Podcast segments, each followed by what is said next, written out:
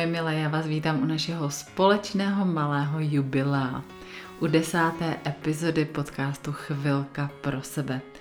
A ty z vás, které mě sledujete na Instagramu, už víte, že tahle epizoda bude tak trochu speciální, protože její obsah jste vytvořili vy svými dotazy, které jste mi poslali v rámci stories do toho malého okýnka, kde jsem vám na ně dala prostor. No a já jsem zvědavá, jak se vám ta dnešní epizoda bude líbit, protože vám v ní prozradím pár pikantností i dost praktických typů z mého každodenního života o tom, na co jste se ptali. A když se vám bude líbit, tak jsem si říkala, že to takhle můžeme nechat a tyhle kulatý jubilea chvilky pro sebe věnovat právě vašim dotazům. Tak jdeme na ně a já věřím, že vás to bude bavit. Jsem Míša Měřínská, lektorka kurzu a online programů pro ženy a autorka projektu a knihy Magicky ženská. Ukazuji ženám cesty, jak podpořit přirozenou krásu a ženskost a pomáhám jim cítit se sebejistě, líbit se sami sobě a dopřát si péči o sebe i v každodenním zhonu. Jsem taky máma dvou malých kluků, manželka, podnikatelka a žena, která více jak 15 let pracuje se ženami. Věřím tomu, že naše ženská krása nezačíná v zrcadle, ale začíná v naší hlavě. A co víc, má spoustu podob. Tento podcast je místem, kde bych vám je chtěla ukazovat a přinášet vám inspiraci ze života žen, protože ta se v tom každodenním kolotoči, myslím, hodí. Tak si dneska užijte svoji chvilku pro sebe. Popravdě se vám musím přiznat, že jsem byla překvapená, kolik dotazů od vás přišlo. Byla jich fakt spousta, bylo jich přes tuším 30 nebo 40. A na rovinu já je nestihnu všechny tady v téhle epizodě odpovědět, protože by se sem do tohohle dílu nevešly. A některé z nich si zaslouží rozhodně víc pozornosti a prostoru, takže jsem si je napsala do svého zápisníku inspirace a v budoucnu o nich natočím podcast zvlášť, aby jsme se do nich mohli ponořit trochu víc.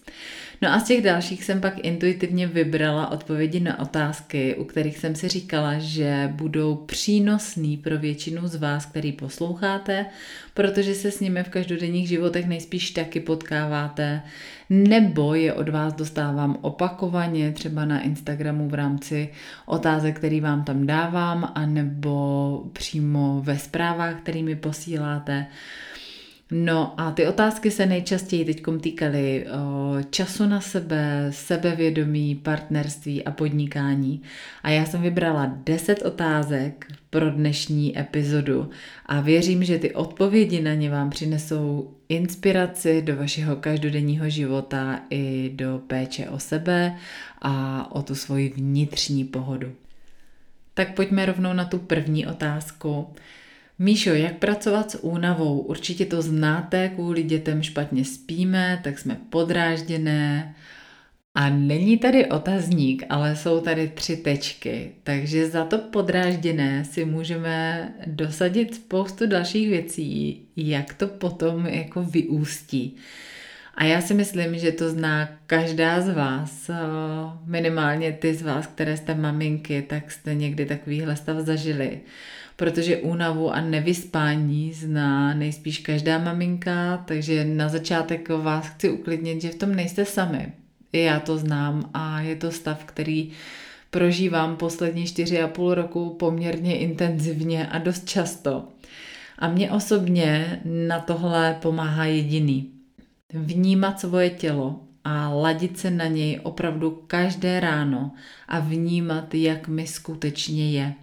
Já si celkově myslím, že na únavu právě pomáhá péče o tělo. A to nejenom zvenku, to znamená to, že se o to tělo starám, to, že prostě se ho dotýkám, to, že ho mažu, to, že se mu věnuju zvenku, ale hlavně je pro něj důležitá ta péče zevnitř. Takže já osobně už dlouhodobě řeším, co do těla dávám. A není to jenom o zdravým stravování. že přemýšlím nad tím, jaký potraviny jim a jaký potraviny úmyslně vynechávám, ale celkově se snažím pomáhat svýmu tělu i doplňky stravy, protože i když se v dnešní době snažíme třeba jíst zdravě a vybírat si kvalitní potraviny, tak strava jako taková už není tolik kvalitní a vnímám právě cestu těch kvalitních doplňků stravy jako důležitou a sama zkouším, co mi funguje. A já jsem z hodou okolností dostala podobnou otázku v kurzu Magicky ženská, který právě teď probíhá a ve kterém mám pro VIP členskou sekci pravidelné webináře, kde odpovídám ženám na dotazy. A právě i tam mi přišel dotaz, jestli si myslím, že v dnešní době jenom zdravá strava stačí k tomu, aby naše tělo mělo dostatek živin, minerálu, vitamínu.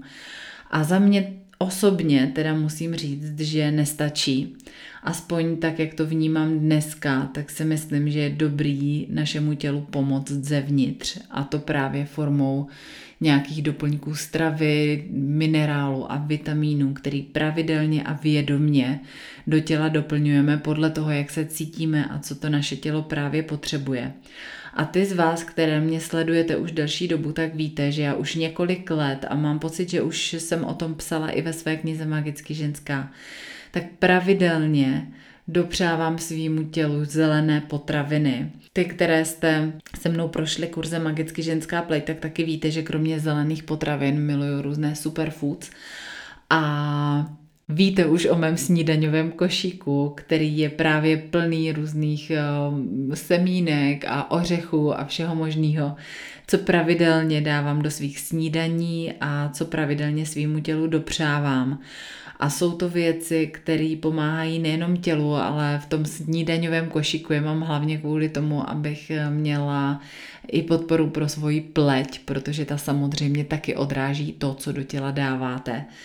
Takže se nad tímhle hodně zamýšlím a je to pro mě důležitá oblast toho, jak o sebe jako o ženu, jako o bytost pečuju. A jinak celkově na únavu a posílení imunity a správného fungování těla užívám pravidelně vitamíny C, D a teď v době kojení hodně přemýšlím nad tím, že potřebuji doplňovat vápník, železo a taky hořčík, takže užívám i eh, multivitaminové eh, doplňky stravy v tomhle ohledu. A snažím se fakt eh, si vybírat kvalitní produkty, produkty, kterými sedí, který za sebou mají značku, která mi nějakým způsobem sedí do mýho životního konceptu a nastavení. A pravidelně vlastně díky tomu takhle tělo podporovat a dávat mu tu energii a samozřejmě ho tímhle jako vyživit, protože spousta lidí v dnešní době je prostě podvyživených a ty těla volají o pomoc. A když se na to podíváte a podíváte se na ulici, jak je lidi potkáváte a co říká jejich tělo, tak eh, to mnohdy jde vidět, že ty těla o tu pomoc volají. No každopádně zpátky k únavě. Na únavu je potom samozřejmě z mýho pohledu důležitý vnímat, jak moc spíme. Když si řekneme, že bychom měli spát 8 hodin, tak v momentě, kdy máme děti, tak je to úplně zhola nemožný vyspat se v kuse 8 hodin. Já osobně spím teda dost přerušovaně, což asi většina maminek taky tak se snažím chodit spát eh, dřív s Adrianem, když ho jdu uspávat, tak se mi někdy povede úplně vytuhnout. Každopádně, když potřebuji večer pracovat, tak to nedělám, ale snažím se chodit spát před půlnocí, což jsem dřív nedělala a klidně jsem chodila spát v jednu ráno. Ale to samozřejmě dlouhodobě není udržitelný stav, protože naše tělo se v noci regeneruje a když eh, tuhle regeneraci opomíjíme, tak to samozřejmě jde vidět a na té únavě se to hodně projeví. To dřívější spaní vám doporučuji fakt zkusit a to i bez ohledu na to, jestli máte pocit, že když dítě usne, tak máte jít ještě uklidit eh, kuchyňskou linku nebo řešit věci, které souvisí s prací. Prostě někdy je potřeba se naučit ty věci pustit, nelpět na nich a opravdu dát zdraví a sebe samotnou na první místo. Mně osobně taky pomáhá to, že Adrian eh, se mnou spí v posteli, takže když se vzbudí na kojení, tak já nikam nevstávám, prostě jsme vedle sebe, dám mu prso a on prostě velmi rychle zase usne a já velmi rychle usnu taky, takže se vlastně jako zase tolik nezbudím, i když ten spánek je přerušovaný, tak ale usnu velmi rychle a někdy ani vlastně nejsem schopná spočítat, kolikrát ho v noci kojím. No a jinak během dne mi na únavu pomáhají mé pravidelné rituály a zastavování se. A o tom jsem mluvila v předchozí epizodě, která byla právě o smysluplných rituálech v péči o sebe. Pokud jste ji neslyšeli, tak rozhodně doporučuji si poslechnout a vnímat, jak to s těmi rituály a dobíjením baterek během dne máte vy sami. No a když je ta únava hodně velká, tak si dovolte jednu věc a to jít si během dne odpočinout prostě s vašimi dětmi. Já si to někdy dopřeju, musím se teda přiznat, že to nedělám úplně tak často. Mohla bych to dělat víc. Každopádně jsou dny, kdy v tom dopolením spánku, když jde Adrián spát, tak si lehnu a prostě tu hodinku spím taky. Tohle je jedna z věcí, kterou si spousta maminek nedopřeje, protože v těch hodinách spánku nebo minutách spánku začnou rychle uklízet, začnou vařit, začnou dělat věci, které nestíhají, když jsou děti vzhůru. A podle mě, když jste unavený, tak je dobrý se na tohle celý jako vykašlat a fakt opečovat nejdřív sebe a normálně si jako lehnout a vůbec si to nevyčítat. A když bych měla říct poslední věc, která mi vždycky pomáhá, tak eh, sdílet tu svoji únavu a tu svoji unavenou náladu s kamarádkou.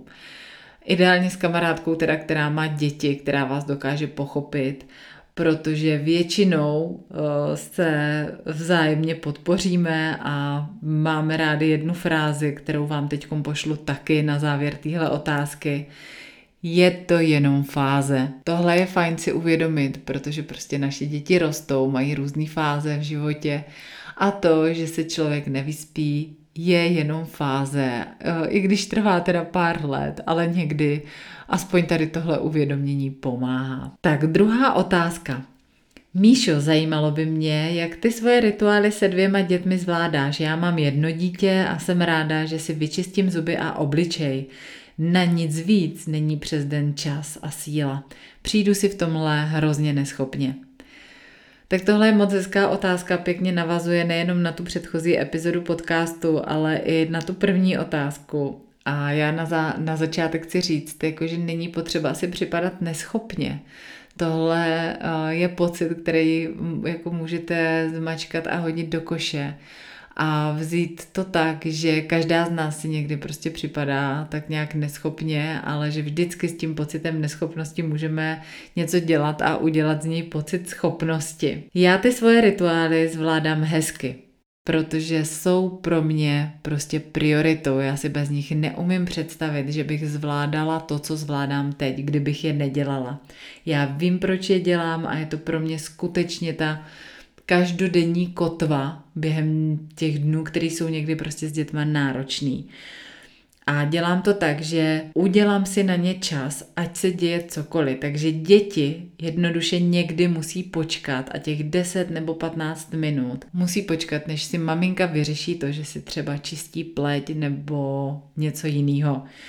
Naopak mám pocit, že tím, že je tohle učím, že jim tohle ukazuju, že potřebuju pro sebe nějaký čas a že někdy je to i na úkor toho, že jim řeknu, hele, počkej, vím, že něco potřebuješ, ale teď jsem na prvním místě já. Až dodělám to, co dělám pro sebe, tak ti to podám, ti to zařídím, ti to vyřeším.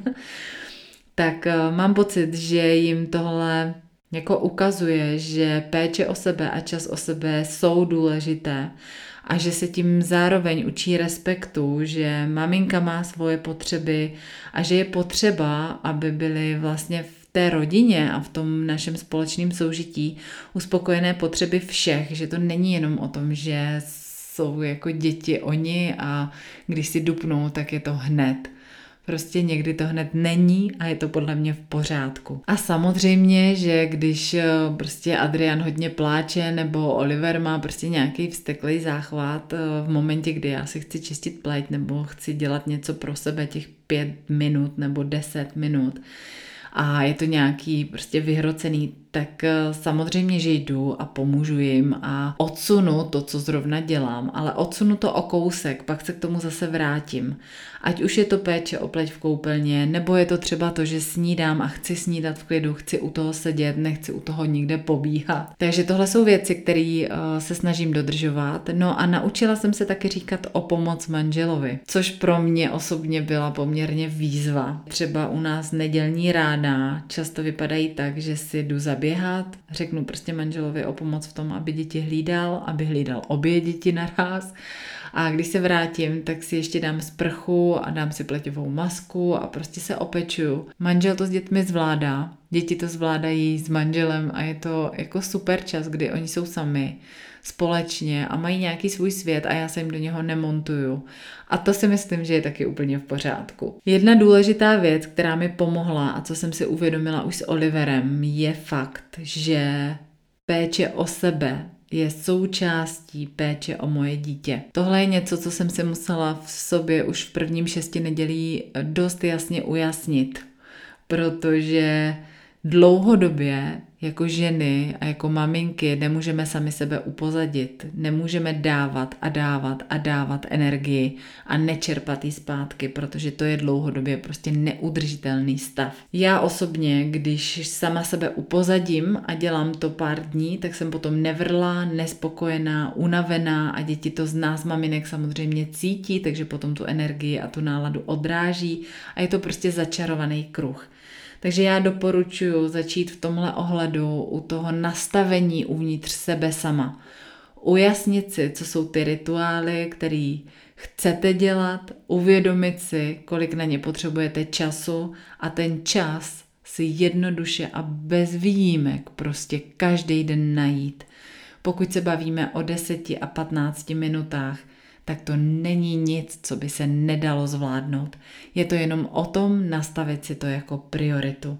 A jasně, zpočátku to bude chtít, aby si rodina víc zvykla, aby vy jste si zvykli, ale časem, když vytrváte a bude to jedno z vašich pravidel a jedno, jedna z vašich životních hodnot, to, že se o sebe postaráte a že se opečujete a že každý den si zasloužíte těch pár minut času, tak to časem všichni budou brát jako přirozenou součást vašeho rodinného života. Třetí otázka, kterou jsem vybrala, je taky poměrně zajímavá.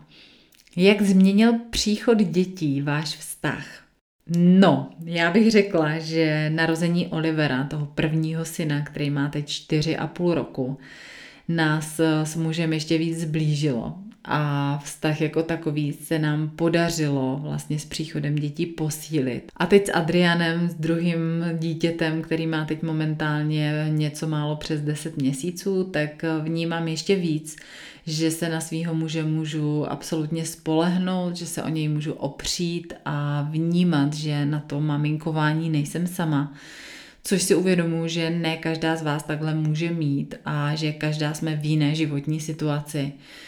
Každopádně si myslím, že je důležité uvědomit si, že děti v nás otevřou spoustu dalších úrovní vztahu a že ještě víc je potřeba pracovat na nějaké otevřené vzájemné komunikaci s partnerem a na vzájemné důvěře. A to samozřejmě platí i pro vztah, který je bez dětí, ale ty děti tomu dají jakousi urgenci, protože často ta komunikace se velmi zúží na takové ty provozní věci a ta únava hraje roli na obou stranách, takže potom může vznikat častěji nedorozumění, častěji můžou vznikat emoční nějaký výkyvy a může to prostě v tom vztahu začít víc skřípat. Takže když přijdou děti, je to potom náročnější, protože unavená není jenom maminka, ale je unavený i tatínek, což si ne vždycky úplně uvědomujeme.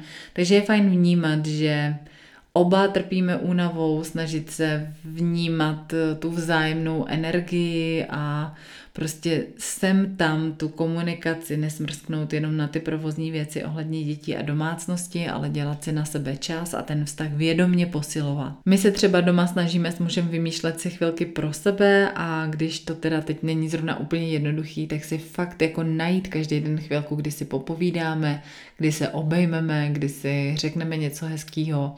Tohle jsou věci, které jsou sice maličký, ale když se dělají každý den, tak krásně fungují. No a já na to navážu otázkou, která mě pobavila a kterou jsem musela hned tlumočit i svému muži. A ta otázka zní, Míšo je něco, co vás na vašem muži štve? A tahle otázka mě popravdě pobavila a já jsem to šla hned Tomášovi říct, že na něho něco prásknu, ale když jsem si potom jako uvědomila, co mě fakt štve, tak jsem si zjistila, že toho moc není, že vlastně mě nic tak zásadního neštve. Každopádně, eh, když bych vám řekla, že mě vůbec nic neštve, tak mi to stejně nebudete věřit. Eh, takže já vám tady nechci úplně malovat jako náš vztah na růžovém obláčku a nebudu vás uvádět do úplné iluze, ale fakt mě nic neštve. Někdy mě zvedá ze židle jeho zvláštní smysl pro humor, protože někdy má takový forky, kterým já úplně nerozumím a skočím mu na lep a vlastně mu to věřím a on si ze mě dělá srandu a mě to někdy prostě strašně vytáčí. Takže tohle je něco, co mě někdy štve, že mi přijde, že si ze mě jako utahuje. Ale jinak eh, náš vztah je jako fajn. A máme samozřejmě dny, kdy se nepohodneme, kdy si potřebujeme vyměnit nějaký názory a vzájemné myšlenky. Máme taky nějaký uh, vášnivější debaty, ale vždycky se o tom umíme tak nějak bavit uh, jako otevřeně, upřímně, s důvěrou a s respektem k tomu druhému. Tohle jsou podle mě důležité věci, které prostě eh, je ve vztahu dobrý budovat a pracovat na nich a potom vlastně všechno, cokoliv nás štve, tak se dá takhle hezky jako vyřešit. Možná vám pomůže eh, epizoda o vzteku, kterou jsem natočila nedávno, takže jestli máte s partnerem nějaký potičky, tak se určitě na tu epizodu podívejte. Já tam totiž mluvím o nějakých vzteklých náladách a o detailech, kterými pomáhají. To vám může taky pomoct, eh, jestli třeba vás na vašem muži něco štve a nevíte, co s tím, tak eh, si to poslechněte. Míšo, mě by zajímalo, jak dlouho po porodu jste se začala cítit jako dřív. No já upřímně musím říct, že se úplně jako dřív necítím a vlastně si říkám a kladu si otázku, jestli je vůbec jako reálný a možný chtít se cítit jako dřív, protože naše ženské tělo těhotenstvím a porodem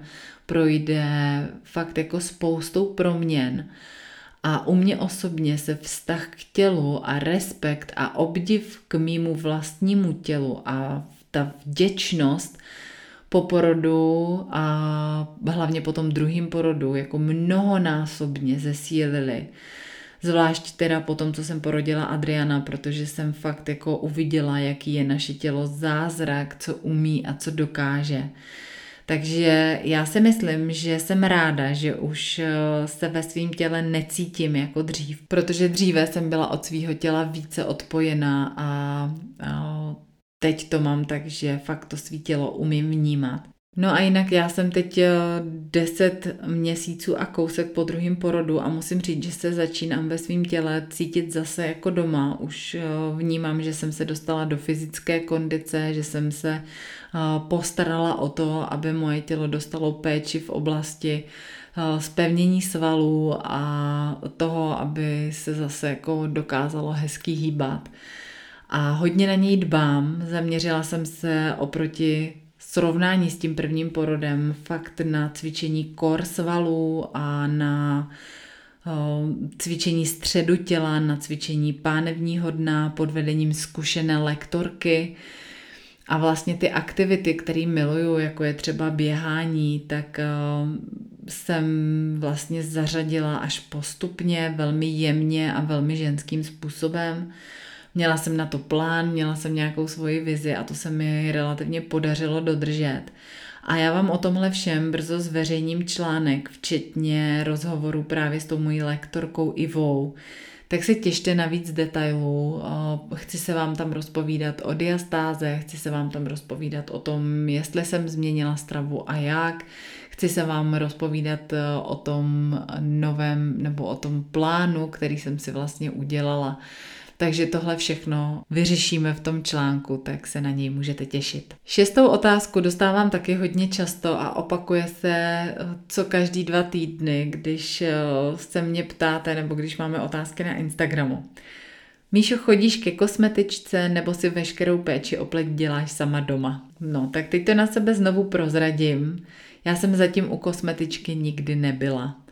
O svoji pleť se starám sama doma, trvalo mi několik let, než jsem si našla svůj systém a pochopila, že péče o pleť má nějaké svoje pravidla, pochopila jsem, jak pleť funguje, pochopila jsem, že je to skutečně komplexní systém kroků, který mají svůj smysl, svůj důvod a to nejenom v té vnější péči, v té kosmetické péči, v tom, jakou péči si vyberu, jaký kroky dělám a jak pravidelně je dělám, ale taky péči o tělo, o mysl, o to, jak vlastně reagovat na změny na pleti, jak vlastně v té pleti číst, jak s tou pletí komunikovat.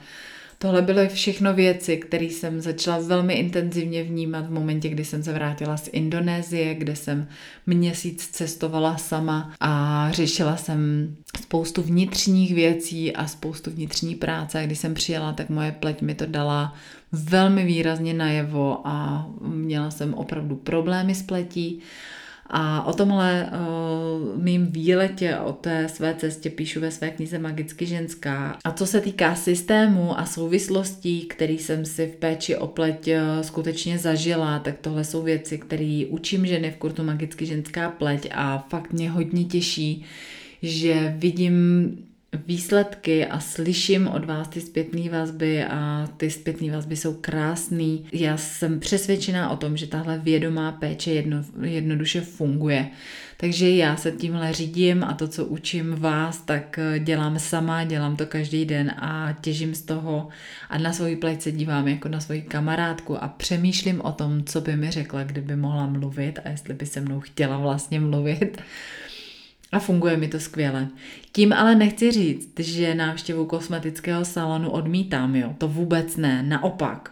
Podle mě je skvělý a je to fajn, když si žena tuhle péči vezme jako něco navíc k tomu svým pravidelnému systému v péči o pleť a prostě tu pleť rozmazluje a fakt si to dopřává protože dělat pro svoji pleť něco navíc a fakt jí sem tam dopřát jako hloubkový čištění a dopřát jí nejenom péči, ale hlavně sama sobě dopřát ten odpočinek a ten relax a to, že se o vás někdo postará, to je podle mě nesmírně důležitý pro vnitřní pohodu.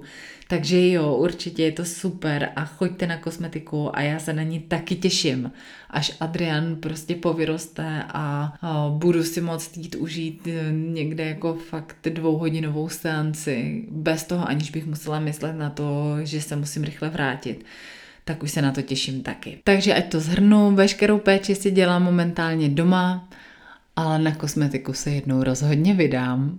Sedmá otázka, kterou jsem vybrala, tak mi přišla v několika obměnách a v různých uh, jiných slovech, ale ta podstata byla pořád stejná.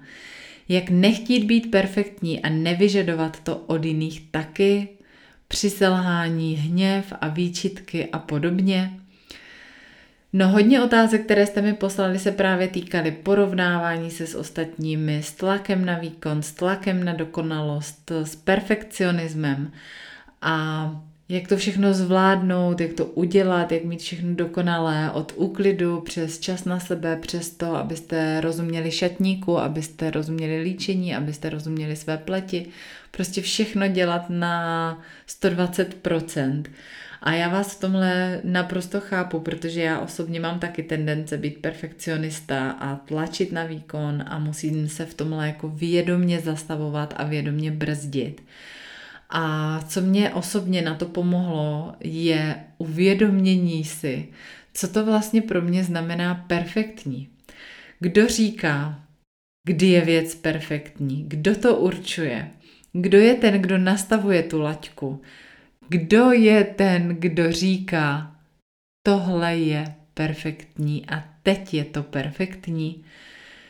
No, kdo jiný to je, jenom já sama, že jo? Takže jenom vy sami si určujete, co je a co není perfektní a je to jenom o vašem měřítku a o vašem nějakém úhlu pohledu. A ruku na srdce, my ženy, když budeme chtít, tak nikdy nic nebude perfektní. Prostě nebude. Když si to umaneme a nastavíme si to takhle v hlavě, tak nikdy nic nebude perfektní, protože umyjete okna, necháte na tom duši, děláte to půl dne a potom se podíváte z dálky a co uvidíte, uvidíte jako první? Ha, flek, že? Nebo zhubnete 10 kilo, vejdete se do oblečení po porodu, nebo spíš před porodem a co váš mozek bude řešit jako první? To, že máte ještě pořád jako na pupíku strie a povadlou kůži. Prostě budete se soustředit zase na to negativní, nebo máte krásnou pleť ale když máte cyklus, máte menstruaci, tak se před menstruací objeví pár pupínků. No a co vy budete řešit? Ne to, že máte po většinu měsíce nádhernou pleť, ale to, že se vám teď udělal pupínek a že máte tendenci do něho jako mačkat a že máte tendenci to řešit a řešit, že máte pupínek na čele. Rozumíme si, co tím chci, co tím chci říct. Já bych mohla pokračovat a vymyslet spoustu takovýchhle příkladů, ale vy je znáte nejlíp a znáte je sami. A když si uvědomíte, že jste to jen vy, kdo to řeší a hledá tu dokonalost, tak možná vás to povede k tomu, že začnete přemýšlet, proč to děláte. Proč chcete být perfektní? Proč chcete být dokonalé? A co je za tím vším? A já když jsem uh, kdysi v tom svém přemýšlení byla důsledná a upřímná a šla jsem do hloubky, tak jsem zjistila, že za tím vším mým perfekcionismem není nic jiného než strach ze selhání a z nedokonalosti. Strach z toho, že nebudu dost dobrá. A u mě osobně se to projevuje hlavně v podnikání, protože tam se spoustu věcí učím, posunuju se vlastně krok za krokem a dělám chyby. A je přirozený, že ty chyby dělám, že mi něco nevíde, že se mi něco nepovede, že spousta věcí končí jinak, než jak si myslím, že by měla končit. Ale, jak říká jedna moje velmi dobrá kamarádka, nedokonalé něco je lepší než dokonalé nic. Takže odpověď na otázku, jak nechtít být perfektní, no jednoduše si uvědomit, že perfektní není nikdo a perfektnost si vytváříme jenom v těch svých jako hlavách a svých myšlenkách a představách, že je to jenom na nějaké naše aranžma a nějaká jako očekávání, která jsou možná jako nesmyslná. A už vůbec nemůžeme chtít dokonalost po někom jiným, protože když nejsme perfektní my, tak proč by měli být perfektní ostatní? A co to je, když je někdo druhý perfektní? Je to vlastně celý jenom o tom, jak si to nastavíme v naší hlavě. Když tlačíme na perfekcionismus, na to, aby všechno bylo dokonalé a perfektní, tak je to jenom cesta tlaku a nerespektu k sobě samotné a taky k ostatním. A vlastně dlouhodobě tahle cesta nenese ovoce. No a je jenom na vás, jestli po ní chcete jít nebo nechcete a kdy si uvědomíte, že ty své očekávání a tlak na svůj výkon si vytváříte jen vy sami.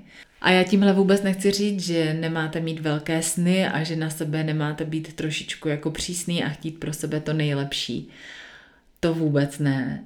Každopádně tohle jde i bez toho, aniž byste se trápili tím, že to třeba není úplně perfektní a dokonalý a že dokážete tu svoji nedokonalost přijmout, protože v tom je obrovská svoboda a uvolnění.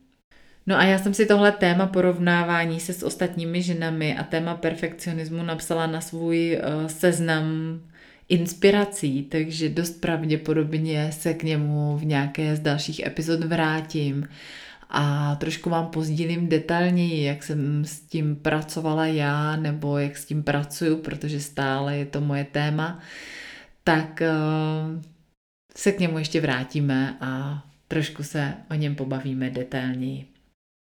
Osmá otázka. Míšo, jaký byl pro tebe přechod z podnikatelky do mateřské role? No tahle otázka je moc milá, protože já tohle vlastně neumím úplně posoudit. Já jsem totiž začala podnikat v momentě, kdy jsem byla těhotná. Nebo uh, jako první webové stránky jsem měla ještě dřív, než jsem otěhotněla, ale reálně jsem začala podnikat až v těhotenství s Oliverem, protože to byl čas, kdy jsem vlastně dokončila svůj první placený e-book a byl to e-book Dokonalé líčení krok za krokem, který uh, vlastně na mých stránkách ještě najdete, ale už v updateované verzi.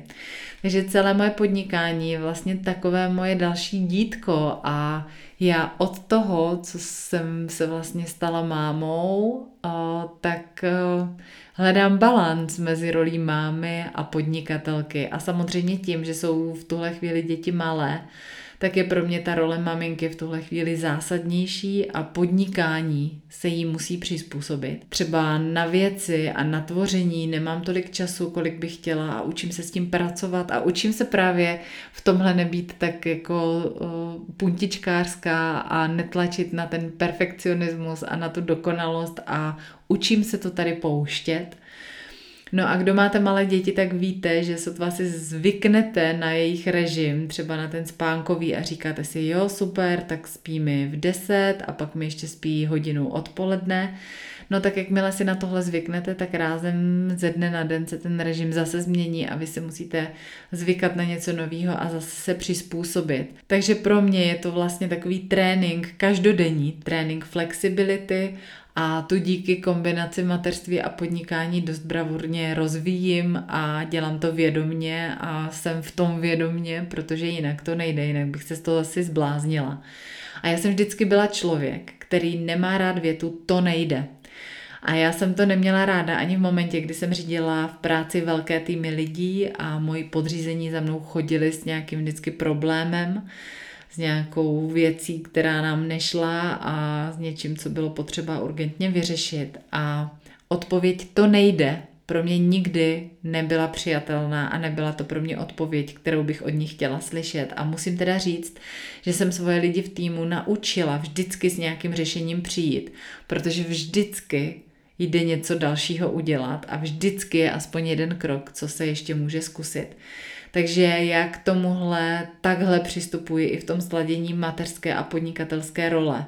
Vždycky se snažím vymyslet, jak s tím naložit, eh, co můžu pro to svoje podnikání každý den udělat, i když na to nemám třeba tolik času, kolik bych chtěla. A co můžu dělat jinak, jak si můžu zorganizovat čas zase jinak, jak to můžu trošku jinak vymyslet, aby jsem se v tom cítila dobře a aby nám v tom bylo dobře všem, jak mě, dětem, tak mému muži. A tohle se, tohle se učím. Takže vlastně přechod z mateřské role do té podnikatelské role a zase zpátky se u mě děje každý den. A já si to každý den musím hlídat, abych to trochu odlišovala a uvědomovala si, kdy jsem jednoduše máma a musím pustit ty pracovní myšlenky a kdy je zase čas pustit to maminkování na chviličku a zavřít se do pracovny nebo někde do klidu a pracovat a nechat děti třeba s tatínkem a si dělají, co potřebují společně a věnovat se prostě tomu podnikání. Takže takhle to mám já s tou rolí podnikatelky a s rolí mámy a je to pro mě každodenní výzva, která mě ale nesmírně baví, protože mi to dává životní smysl. Devátou otázku jsem vybrala taky podnikatelskou z toho podnikatelského soudku. Jak to udělat, když máte nula peněz a chcete dělat velké věci na začátku podnikání? No mně se tahle otázka líbila, protože ona se dá jak kdyby převést do různých rovin péče o sebe, takže jsem ji vybrala a začala bych tím, že je dobrý si uvědomit, že pokud máte pro podnikání v tuhle chvíli nula peněz, tak tohle je vaše výchozí pozice a je potřeba jít krok za krokem pomalu vpřed. Naučit se vlastně čekat a být konzistentní v tom, co děláte, jak pomáháte svým klientům a co dáváte světu a peníze, které vám potom přinese to vaše podnikání, tak eh, krok za krokem zase přerozdělovat, neutratit je všechny, ale dát jich zase část zpátky do toho svého podnikání, aby se rozvíjelo, aby rostlo. A tohle je krásná otázka, která se v našich ženských životech právě netýká jenom podnikání. My žijeme v době, kdy chceme všechno hned. Jo, my máme pocit, že se stačí rozhodnout, udělat ten první krok eh, a máme pocit, že máme odmakáno, že už tam za chvilku máme být a že už chceme výsledky a včera vlastně na ně bylo pozdě. Já vám chci říct, že takhle to nefunguje.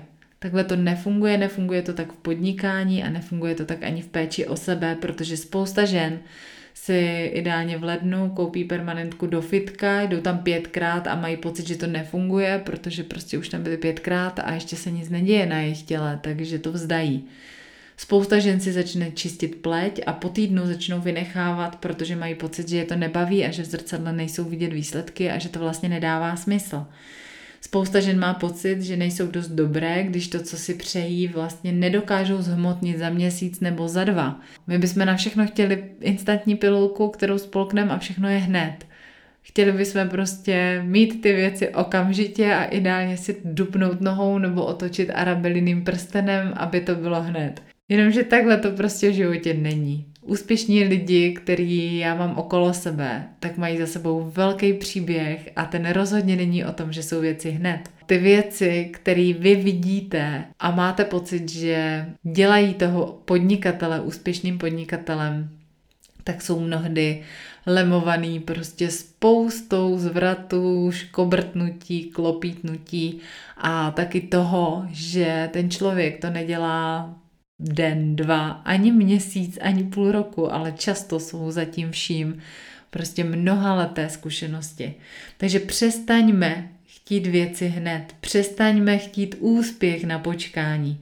Prostě je to cesta, je to proces, je to nějaký proces seberozvoje a změny v našich životech. A pokud teď, ať se vrátím k té otázce, pokud teď nemáte tolik peněz, kolik chcete, tak se u vás jednoduše musí ještě udát pár změn, abyste mohla být člověkem, který má peníze a má dostatek peněz na všechno, co chce a co potřebuje.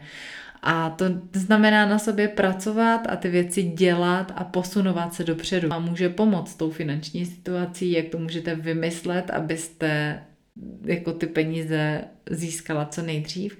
A prostě to dělejte.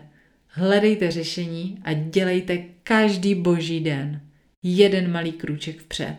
A nečekejte, že to bude za měsíc nebo za dva měsíce hotové. Takhle to nefunguje. Je potřeba trpělivost, odhodlání a užívat si ten proces. Tak já vám moc držím palce, ať se vám to povede. No a pojďme na desátou otázku tohohle dílu speciálního jubilejního. Jak probudit svoji intuici a vnitřní hlas? No tohle je krásná otázka, kterou jsem záměrně vybrala na závěr toho našeho dnešního povídání. O intuici a vnitřním hlasu se hodně v poslední době mluví a píše. A já mám pocit, že si ho často spousta žen plete s tím vnitřním monologem, který vedete sami se sebou ve své hlavě, ve své mysli, ve svých myšlenkách. Tohle není on. Tohle není ta intuice, tohle není ten vnitřní hlas. Ten je daleko hloubš. Všechny z nás ten vnitřní hlas a tu intuici máme. Všechny máme tu sílu a to velké vědomí, které nás přesahuje a které nás vlastně vede cestou, kterou si naše duše tady na téhle planetě vybrala. Jenomže spousta žen je o tohle hlasu odpojená, jednoduše ho prostě přes ten vnitřní monolog, přes tu hlavu, která furt něco vymýšlí a která furt něco řve a která furt něco říká, tak ho jednoduše neslyší. Spousta žen jede v takovém tom kolečku, kdy člověk dělá věci ze zvyku, jede na autopilota a diví se, že je prostě ne, jako těžké najít spokojenost a nějaký vnitřní klid a že se v životě prostě dějou věci, které je nebaví a spousta žen dělá věci, které je nebaví a jsou v práci, která je nebaví a vlastně se trápí a vlastně nebaví celý život. A přitom spousta žen, který to takhle mají a vy víte, jestli to tak máte nebo nemáte, tak eh, možná se to týká právě vás. Že už dávno víte, že vás ty věci nebaví a že by bylo krásný dělat věci jinak a žít život jinak, ale přesto jedete v těch zajetých kolejích. A právě ten vnitřní pocit, který vám říká, že je čas na změnu, je mnohdy právě ta vaše intuice, ten vnitřní hlas, ta síla toho, co nás přesahuje. A nejjednodušší krok pro to, jak tu intuici víc vnímat, je podle mě zpomalit. Více zastavit, víc prožívat a jen tak víc být. Stišit ten svůj vnitřní monolog v hlavě, zpomalit a dělat věci vědomně a pozorovat, jak se při nich cítím, vnímat tu energii. A to zpomalení může znamenat i to, že se budete učit nic nedělat, odpočívat a že se budete učit jednoduše bytí v přítomnosti. Prostě pouhý bytí tady a teď. A budete se učit nenechat tu naši mysl pořád někde jako běhat, protože ona běhá buď v minulosti nebo v budoucnosti a furt něco řeší, jo? ona furt řeší a vyhodnocuje. Tohle nás prostě odvádí od toho nejdůležitějšího. Od toho být tady a teď a vnímat, co se děje, jak se cítíme a být jako v tom okamžiku bdělí. A právě ta bdělost, to zpomalení a ten vnitřní klid, tak to je podle mě cesta, jak víc tu svoji intuici slyšet, jak ji víc vnímat, jak se s ní víc propojit a jak se nechat víc vést. Je to cesta, jak víc chápat, kým jsem, mít se víc ráda a dovolit si vlastně nehonit se v tom kolečku a tlačit na ten výkon, který prostě v naší společnosti úplně teďkom jako je. Ale je to cesta, jak žít vlastně víc s respektem sama k sobě a vnímat vlastně, co nám ten vnitřní hlas našeptává a řídit se tím vnitřním hlasem. A když už ho uslyšíme, tak je ještě důležitá jedna věc, nebát se toho, co nám říká a prostě jít a to volání vyslyšet a ty věci udělat. Takže jak probudit svoji intuici a vnitřní hlas? Zkuste na začátek zpomalit. No a my jsme se postupně dostali k závěru dnešního povídání a já tady mám jednu bonusovou otázku na závěr, kterou uh, jsem vám tady dala, protože spousta z vás je zvědavých a píšete mi. Takže na závěr jedna bonusová. Míšo, vím, že se to nesluší, ale kolik vám je let? Tak já vám řeknu, že za necelý měsíc budu mít narozeniny a myslím si, že mi bude 37. A když jste se takhle hezky zeptali, tak vám prozradím, že na narozeniny pro vás zase vymyslím nějaký milý dárek, tak se na něho můžete těšit. A ještě vám chci říct, že z mýho pohledu je věk jenom číslo, já si to vždycky musím spočítat, kolik mi je. Je fajn si uvědomit, že se toho čísla nemusíme bát.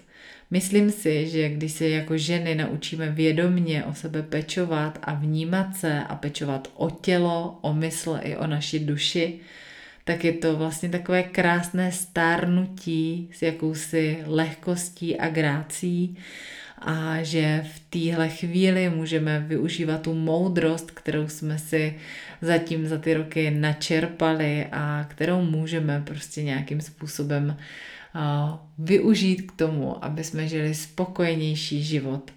Tak e, to nám na závěr té dnešní jubilejní desáté epizody chvilky pro sebe všem přeju, abychom si užívali tu životní moudrost a abychom stárli každý den s jakousi lehkostí a grácí, protože každý boží den jsme nejmladší, jak v tu chvíli můžeme být.